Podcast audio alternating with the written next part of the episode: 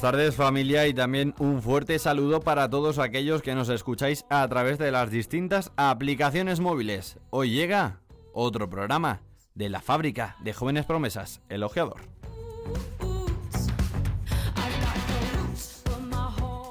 Donde hablaremos de fútbol juvenil División de Honor y de la categoría reina de esta, la categoría europea, la UEFA Youth League, que vuelve esta semana con más partidos que ya cerrarán los octavos de final.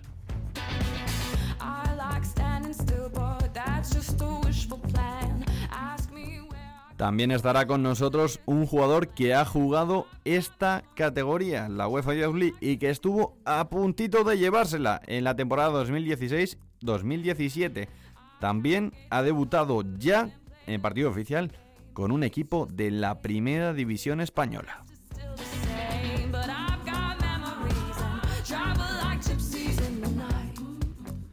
Con Tanis Buces hablaremos y analizaremos la UEFA Youth estos emparejamientos y eliminatorias de octavos de final. Con Nacho nos traerá una historia de esas que nos pone los pelos de punta. Y con Laura Sánchez Gómez, como siempre, la actualidad más inmediata del fútbol de Juvenil División de Honor.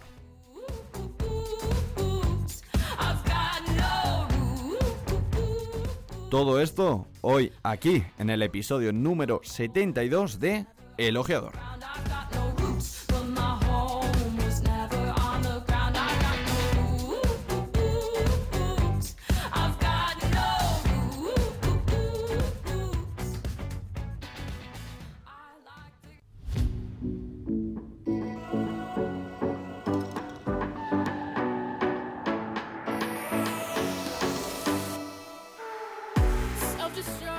Entramos en sumario y lo tenemos que hacer como siempre de la mano de Laura Sánchez Gómez. Muy buenas tardes, Laura. Buenas tardes a todos. Y bueno, antes de pasar a esa categoría reina que decíamos, la UEFA Youth League que hemos tenido esta temporada, hay que hacer un pequeño repaso de la categoría que nos da de comer todas las semanas, que es Juvenil División de Honor, que hemos tenido esta semana de interesante. Pues mira, comenzamos con el grupo número 2, con un pinchazo para los dos primeros clasificados. El Atleti ganó en esta ocasión por 4-2 al Numancia, recordamos que este es el líder, y el Pamplona consiguió una victoria por 2-1 contra el segundo clasificado, la Real Sociedad. Y es que Osasuna y Numancia, como siempre, estamos viendo que llevan un buen un buen tirón eh, últimamente, pero eh, la Real Sociedad también, de hecho, pero el Athletic Club de Bilbao, que es quien siempre ha liderado en este grupo segundo, ha dado un golpe sobre la mesa, ha dicho hasta aquí, llegó, le endosó cuatro goles al líder y bueno, vimos claro que el Athletic Club es quien suele reinar en esta categoría. Y seguimos con el grupo 4. La semana pasada contábamos que el Córdoba le ganó al líder de su grupo, el Sevilla.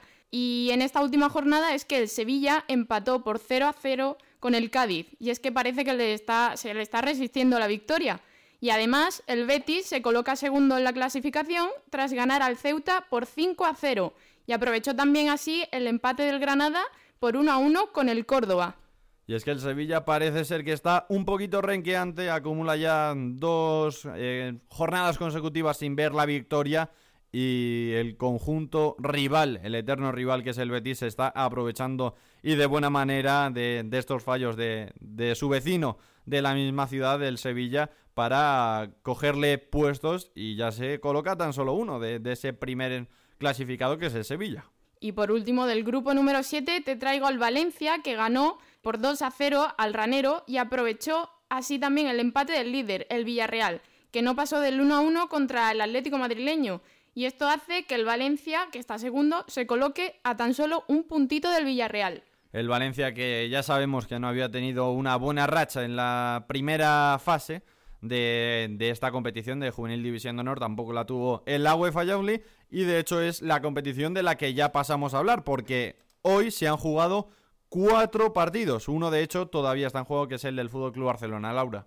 Pues sí, tenemos al Dinamo de Zagreb, que ha quedado 1-1 contra el Liverpool, finalmente en penaltis ha ganado el Dinamo de Zagreb por 4 a 2. También tenemos al Hoffenheim, que ha quedado 0 a 0 contra el Dinamo de Kiev, pero se ha decidido en penaltis por 4 a 2 para el Hoffenheim. El Lyon también otro empate por 2 a 2 contra el Ajax, se ha vuelto a decidir en penaltis con 6 a 5 para el Lyon. Y por último el Barça, que ha ganado por 3 a 0 al Hertha. Ya finalizado entonces el encuentro, recién finalizado ese partido del Fútbol Club Barcelona Hertha de Berlín. Tenemos ya segundo clasificado español. Recordemos que la semana pasada jugó Atlético de Madrid en la ciudad deportiva de Majadahonda contra el Real Madrid. Terminaron ganando los del conjunto blanco, los de Pollatos. 2 a 3 terminó llevándose el conjunto madridista el encuentro y Real Madrid Fútbol Club Barcelona pasan a esos cuartos de final de la UEFA Youth League. Quedan tres partidos por jugarse que se jugarán mañana para cerrar esta tanda de octavos de final de la competición reina de Europa de Juvenil División de Honor, que son los siguientes partidos, Laura.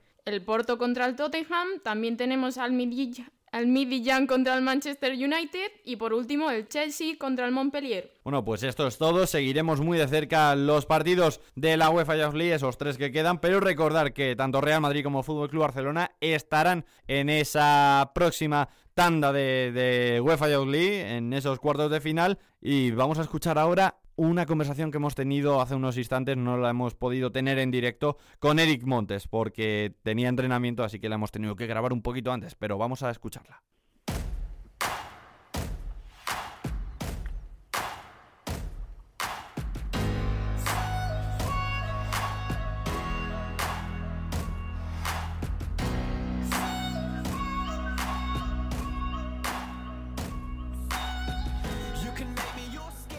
Bueno, suena esta canción que, bueno, es muy guerrera y hemos tenido que llamar a un jugador muy guerrero, porque es uno de esos defensas que es luchadores, pero aparte tiene calidad. Y es que es un hombre que ha jugado en el Fútbol Club Barcelona toda su vida, pero ahora está en el Girona, eh, a caballo un poco entre el filial y el primer equipo. Eric Montes Arce, ¿qué tal? Buenas tardes. Hola, buenas tardes. Bueno, lo primero, antes de todo, ¿cómo es abandonar la casa de Blaugrana, la Masía, tras tantos años eh, en, en Can Barça? Bueno, la verdad que al principio siempre es un poco difícil cuando te dan la, te dan la noticia de que, bueno, de que, bueno, que más que nada no cuentan contigo, pero luego al fin y al cabo yo lo llevé bastante bien. Yo te lo digo porque, claro, tú has jugado muchísimas temporadas en el Fútbol Club Barcelona, has sido capitán muchas de ellas y como estábamos comentando a, micro cerrado, de hecho culminaste tu última temporada con el Juvenil A llegando a la Final Four de, la Youth League. De hecho, para todos aquellos oyentes que nos estén escuchando, se está jugando ahora, de hecho, eh, los octavos de final de, de, esta misma competición, donde el Fútbol Club Barcelona va ganando ahora en el minuto 60 1-0 a Alerta de Berlín. Como es una competición tan reñida como la Youth League, posiblemente el tótem de las competiciones de, canteras, jugarla y encima llegar a las rondas finales, como lo hicisteis vosotros. Sí, la verdad que yo, bueno, yo en el Barça estuve 10 años, 10 temporadas y eso, como tú dices, en mi décima temporada tuvimos la suerte de llegar a la Final Four, pero bueno, en las semifinales perdimos 2-1 contra el Salzburgo, pero, pero bueno, ya la experiencia de haber llegado allí a Nyon y poder jugar una Final Four encima de capitán con el, con el Barça, pues para mí fue algo único. Oye, mm, da un poquito menos rabia que el Salzburgo luego ganase esa final, como diciendo, bueno, por lo menos nos ha eliminado el campeón, o, o la rabia da la misma quién gane la final. Bueno, igual nos dio rabia más que nada no poder llegar a la final. Ya, ya luego la final entre Salzburgo y Benfica nos daba bastante igual quién ganara. Claro, lo que estábamos comentando encima también a micro cerrado, que encima yo creo que da un poquito de rabia que al año siguiente el Fútbol Club Barcelona gane la final, que claro, te alegras por tus compañeros, que supongo que habría muchos de, de la generación del 99, que es justo la pretérita a la tuya, pero claro, pues dices, ojalá la hubiese ganado yo y no, no mis compañeros de, de un año anterior, ¿no? Bueno, sí, claro, siempre hay esas bromas con tus compañeros que dices, joder, qué cabrón que tú la has ganado este año yo no, pero bueno, yo cuando la ganaron al año siguiente yo me alegré mucho porque había muchos compañeros míos con los que me llevo muy bien y bueno, yo la verdad que me alegré muchísimo de, que, de que el Barça levantara el trofeo. Oye, ¿y cómo se fragua después de esa salida tortuosa del Fútbol Club Barcelona? Que claro, pues eh, al fin y al cabo te da mucha pena salir de, la que ha sido tu casa durante tantos, tantos años, 10 años para ser concretos, y te marchas a una ciudad muy cercana, que es la de Girona, eh, al Peralada, al filial, también dándote la posibilidad de, entrenar y jugar incluso con el primer equipo, que ahora hablaremos de ello, pero ¿cómo es esa, cómo se fragua ese fichaje por el conjunto eh, rojo y blanco? Bueno, yo la verdad es que quería quería irme a un, a un equipo donde tuviera la oportunidad de, de, algún día poder llegar a jugar en el primer equipo y la verdad que era un equipo, el primer equipo está en primera división y el filial está en segunda B y bueno, era un buen sitio. Y la verdad que la decisión fue la más correcta y no y estoy no puedo estar más orgulloso de, de ello, de, haber elegido al, al Girona. Claro, está encima es tu segunda temporada como jugador de, de la casa, como estamos diciendo, del Girona, que encima el primer equipo, estas dos últimas temporadas también ha hecho grandes fichajes, grandes movimientos, grandes temporadas, de hecho con una pequeña unión de convenio con el Manchester City. Y, bueno, como estamos diciendo, también esta temporada en el Peralada, en Segunda B, no empezáis de la mejor manera posible, si se puede llegar a decir así, pero estáis encadenando ahora una muy buena racha, donde lleváis tres partidos consecutivos sin ver la derrota, venís ahora de, una victoria frente al Ebro a domicilio, y habéis conseguido salir de ese pozo negro que es la, la, zona de las últimas plazas donde, bueno, podéis jugaros el descenso y ahora mismo os encontráis en una zona noble donde estáis salvados. Entonces supongo que estaréis contentos de esta racha que estáis acumulando. Sí, la verdad, la verdad es que sí, que bueno, como tú dices, al principio de temporada fue un poco difícil para todos. También un poco más difícil porque somos un equipo joven, que cuando somos así jóvenes, están no muy expertos en la categoría, siempre nuestros pensamientos son más negativos, pero bueno, como tú bien dices, ahora mismo ya encadenamos una buen, un buena, unos buenos resultados y bueno, ahora mismo sí estamos fuera de, estamos a tres puntos por encima del descenso, pero bueno, ahora no queda otra que seguir jugando y seguir entrenando como el primer día para, para que cuando la jornada 38 poder estar salvados.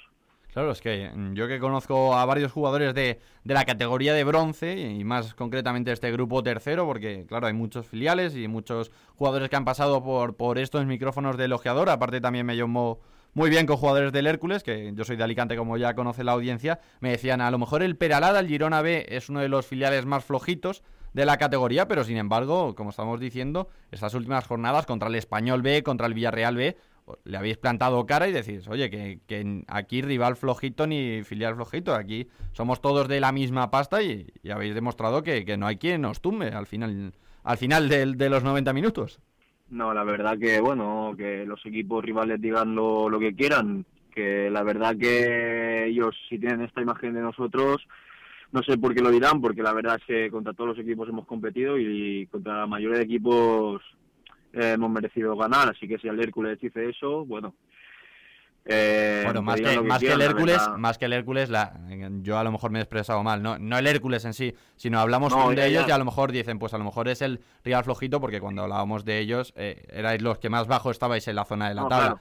Claro. o sea, evidentemente es del respeto hacia todos los equipos, no quiero aquí fraguar enemistades entre compañeros. No, hombre, no, hombre, no, si ya, eso, eso ya lo sé, no, más que nada seguramente que es porque somos un, equipo que no tiene mucho nombre porque somos un pueblo, pero bueno, eso al fin y al cabo nosotros no, no, no, no, no, no nos importa lo que, lo que puedan llegar a pensar, nosotros entrenamos con muchísima ilusión y jugamos con mucha ilusión y lo único que queremos es, es lo que te he dicho antes, estar salvados lo antes posible y, y nada, y eso. El objetivo entonces está claro, buscáis la salvación, ¿no? De, no tenéis un objetivo mayor porque al final también es una categoría donde los puestos tanto de arriba como de abajo están muy, muy cerca. ¿Tenéis a lo mejor algún pensamiento de playoff o con la salvación os conformáis? No, a ver, yo, yo ahora mismo no te voy a mentir y no te voy a decir que miramos eh, hacer playoff de ascenso. Lo, ahora mismo nuestra situación es intentar salvarnos y si vemos que poco a poco, mientras van pasando las jornadas, vamos sacando más la cabeza, si da la casualidad de que algún día podemos mirar arriba, eh, la miraremos. Pero ahora, ahora la situación actual es mirar la parte de abajo y ponernos en una situación cómoda en la tabla. Oye, vamos a hablar también un poquito del Girona del primer equipo, porque supongo que recordarás con mucho cariño el 31 de octubre de, 2018, donde se culminó tu debut con el primer equipo en ese minuto 84 después de la lesión de Douglas Luis en un empate que se termina fraguando a dos contra el Deportivo Alavés en la ida de 16 avos de final, pero es que lo más importante es que ese empate a dos lo pone el protagonista que hoy está con nosotros en el elogiador. ¿Cómo es eso de encima debutar con el primer equipo del Girona y encima hacerlo con gol? Bueno, la verdad, la verdad es que para mí fue un sueño poder debutar como profesional y bueno, ya como tú dices, ya en el minuto 94 que, que pude marcar el gol del empate, pues yo ni me lo creía. Yo la verdad que al marcar gol pensaba que era un sueño, pero bueno, eh, fue real y valió para llevar un buen resultado a la vuelta en Montilivi. Eh, oye, ¿qué te dice el míster antes de salir? Porque encima es ese minuto 86 después de la lesión de un compañero que a lo mejor tú no te esperabas debutar. ¿Qué te dice el míster antes de saltar al terreno de juego? Bueno, la verdad que el míster me dijo que nada, que, que jugara como estaba jugando en el filial, eh, en la, en la posición donde estoy jugando en el filial y que hiciera lo que, lo que sabía. La verdad que también con algún matiz táctico, pero que sin meterme en ninguna presión, que, que jugara como yo sabía y que todo iría bien. Oye, encima no pudiste, como estábamos comentando, de la temporada 2016-2017 ganar la Youth League, pero hace una semanita, justo de hecho, conseguiste llevarte la Supercopa de Cataluña, que tampoco está nada mal, y encima frente a tu ex eh, equipo, que es el Fútbol Club Barcelona. Sí, la verdad que bueno, que también fue, fue muy importante también para el Girona, porque fue, bueno, aquí en Cataluña es una copa bastante importante y para el Girona fue el primer título de su historia y bueno, como ganando al, al, al Barcelona. Es verdad que el Barcelona había muchos jugadores de filial, pero... Muchos compañeros tuyos, supongo, ¿no? Sí, exacto, exacto y dentro de lo que cabe sigue siendo el Barcelona, así que bueno, lo vivimos con mucha ilusión y muy contentos. Y la verdad que sí, yo pude jugar contra Leñá, contra Chumi, o sea, compañeros que he estado toda la vida jugando con ellos y la verdad que, que súper, súper feliz de, poder verlos dentro del campo. Claro, supongo que, que ese objetivo también cumplido de tener un premio eh, al, al, trabajo bien hecho, ¿no? Eh, porque una Supercopa de Cataluña, algunos pensarán como decimos que a lo mejor no es una Supercopa de España, pero bueno, que es un premio también muy importante, que como estás diciendo, dentro de la región catalana se valora muy en alza y que no está nada mal para tus dos primeros años en el Girona tener una Supercopa de Cataluña, que ya para ir cerrando, ¿qué te marcas para los próximos dos? A lo mejor algún premio mayor. Bueno, no, yo para los próximos dos años ahora mismo lo, único que pienso es, es acabar la es es estar salvado con el Peralada una temporada más en Segunda B y ya lo que depare la temporada que viene ya que ya ya se verá lo que venga. Yo no soy una persona que piense mucho en el futuro, sino en el presente y trabajar día a día. Eres muy cholista entonces, ¿no? Partido a partido. Exacto, yo es como vivo el, el, fútbol. Bueno, pues eh, partido a partido. Ojalá se os dé magníficamente bien el próximo partido contra el Teruel, que es una prueba de fuego que encima que tenéis los mismos puntos y que bueno, yo te voy a vaticinar, ya que tú no lo quieres decir, pues yo en los próximos dos años espero que subas al primer equipo del Girona y no metas solo un gol, que metas varios, los metas a pares. bueno, pues muchísimas gracias, ojalá, ojalá se cumpla esto que me dices, ojalá. Pues nada, un fuerte abrazo Eric y nos vamos a escuchando, que ya sabes que a partir de ahora el ojeador es tu casa. Ah, muchísimas gracias. Un abrazo enorme a vosotros y gracias por la entrevista, hombre. Un abrazo, Eric. Va, un abrazo muy grande.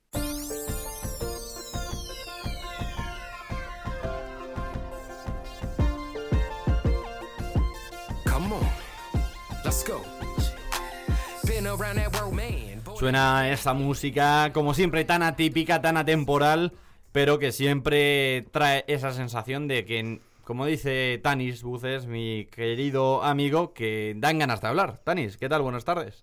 ¿Qué tal, Jaime? Pues sí, la verdad que con esta música, la hora y la cantidad de resultados y partidos bonitos que hemos tenido, pues eh, entran ganas de hablar, sí.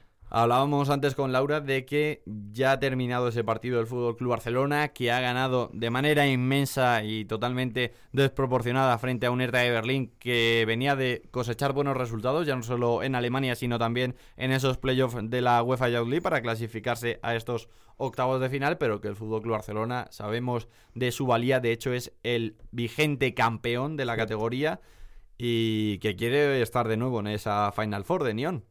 Sí, bueno, sabemos que al Barcelona esta competición se le da muy bien. Podríamos decir que es de sus favoritas, ¿no?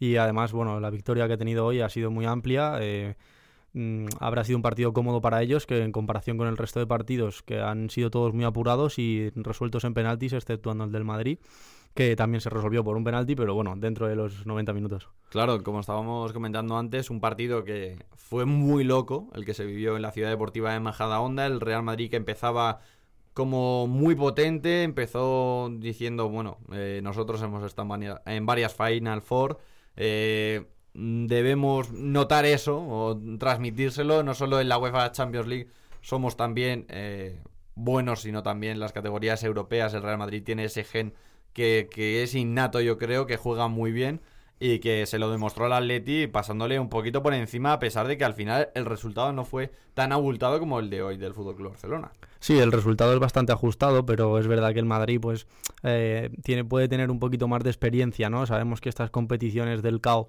eh, se, le, se le dan muy bien y sabe manejar muy bien los los tempos del partido y al final, bueno, pues eso es lo que hace que, se lleve las victorias, vaya pasando poco a poco y a ver si por fin este año puede hacerse con el título, que al final ha habido varias Final Four que, que, se han caído, ¿no? Entre las cuales estuve yo, en uno.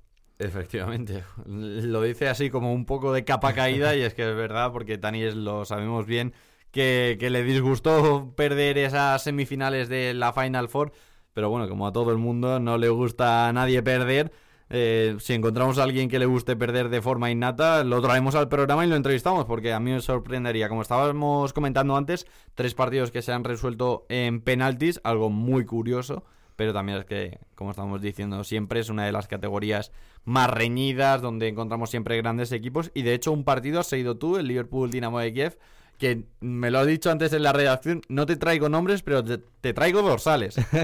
sí, estado viendo un rato del Dinamo de Zagreb contra el Liverpool y es verdad que, bueno, quería resaltar el jugador, el delantero centro del Liverpool, el dorsal número 9, que ha sido el que ha dado la asistencia al gol. Que Yo le he dicho, busca, búscame los nombres y me dice, es que, es que no me da tiempo, si tenemos que empezar ya. ha sido una jugada individual suya muy buena, después de, un saque de banda y luego un pase de la muerte al, al, número 10, que es el que ha metido el gol, pero bueno, ese 9 le he visto cosas muy interesantes. Cositas, ¿no? Y, y en, en, cuanto a un jugador del Dinamo de Zagreb, el número 7, que lo, bueno, además insistían mucho con él en televisión y es verdad que, tiene cosas diferentes al resto de compañeros y que será muy importante para el futuro. Yo te voy a decir el número 7 del Dinamo de Zagreb, pero el absoluto, que es Dani Olmo, gran amigo del programa y que encima ese sí que tiene calidad sobrada, ya no te digo que tiene cositas, tiene grandes cosas ese tiene para triunfar en el mundo del fútbol, de hecho ya lo está haciendo, está media Europa detrás de él pero él está muy a gusto, te lo digo porque lo sé de primera mano, que está muy a gusto en tierras croatas y en Dinamo le están, eh, bueno, en el Dinamo le están tratando estupendamente bien. Vamos a hablar de hecho de una convocatoria que a lo mejor mm, venida al hilo de Dani Olmo puede tener bastante sentido y es que la sub-21 tenemos ya convocatoria dentro de muy poquito. ¿Y quiénes piensas que pueden estar? Porque todo el mundo habla, oye, la absoluta puede estar Jaime Mata, que lo está haciendo muy bien con el Getafe, que marcha cuarto, el Euro Getafe, se atreven ya a decirlo, a ver si está en la categoría reina de, la UEFA Champions League.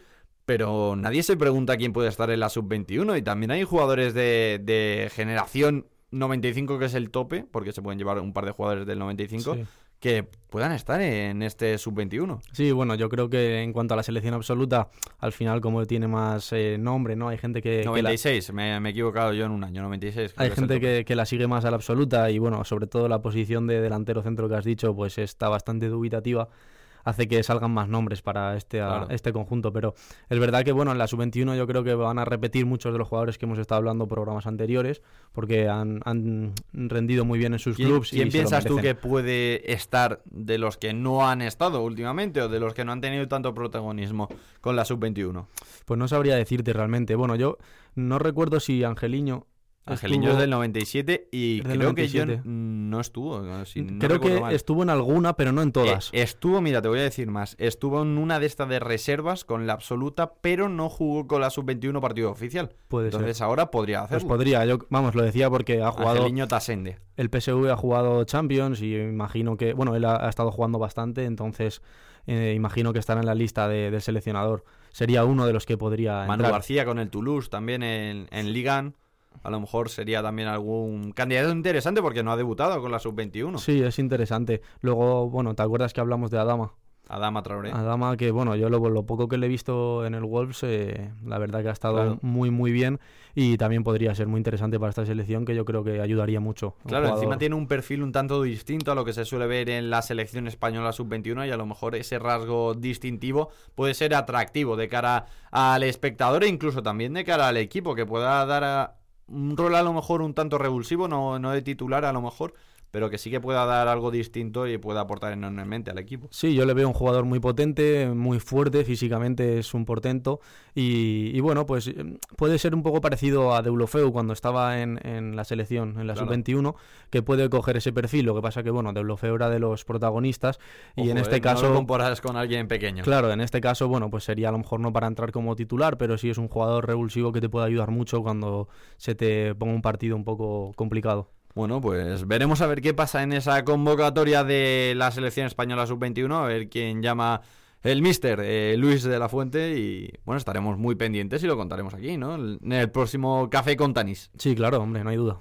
Bueno, pues vamos a escuchar la historia de, Nacho Camuñas porque me han dicho que, hoy viene cargadito de, historia bonita y de estas que, que te hacen un poquito replantearte el mundo del fútbol.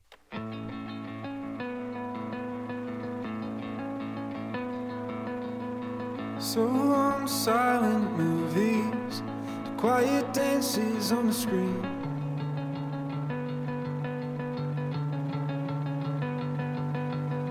So long to burning slowly, smelling sweat and kerosene.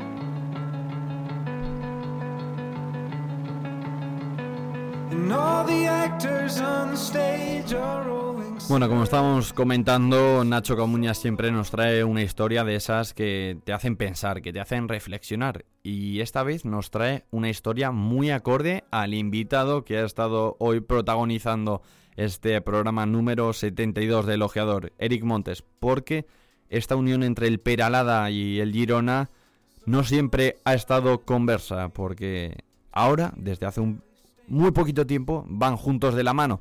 Y la historia venía el caso contarla, porque es una historia que viene de años atrás. Hola, ¿qué tal Jaime? Hola Laura. Hoy os vengo a contar la historia del filial del Girona del Peralada, una historia que no todo el mundo conoce, es decir, a mí me ha llamado mucho la, mucho la atención, me ha gustado redactar esta historia y hoy os la vengo a contar. La historia de este club del Peralada comienza alrededor de 1923 y es en el año 36 cuando se crea la primera junta deportiva, el equipo se formó con jóvenes del pueblo y con soldados destacados del cuartel de Peralada.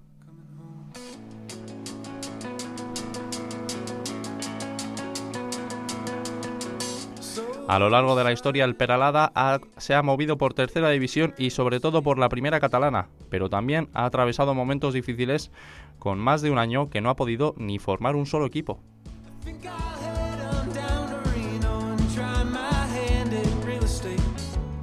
La verdadera progresión del equipo llega en la temporada 94-95 y a partir de entonces, como decía antes, comenzaba la alternancia entre tercera división y primera catalana.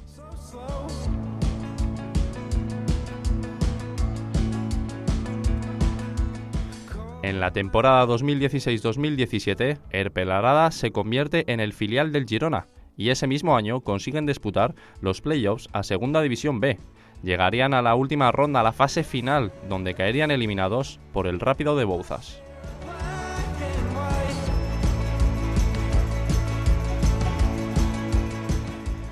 Pero la historia le debía una al Peralada. Tras el descenso administrativo del Gabá, el Peralada compraría su plaza para jugar en Segunda B. Actualmente, el equipo catalán se mantiene decimotercero en la clasificación del Grupo 3 de Segunda B. Desde aquí, desde el Ojeador,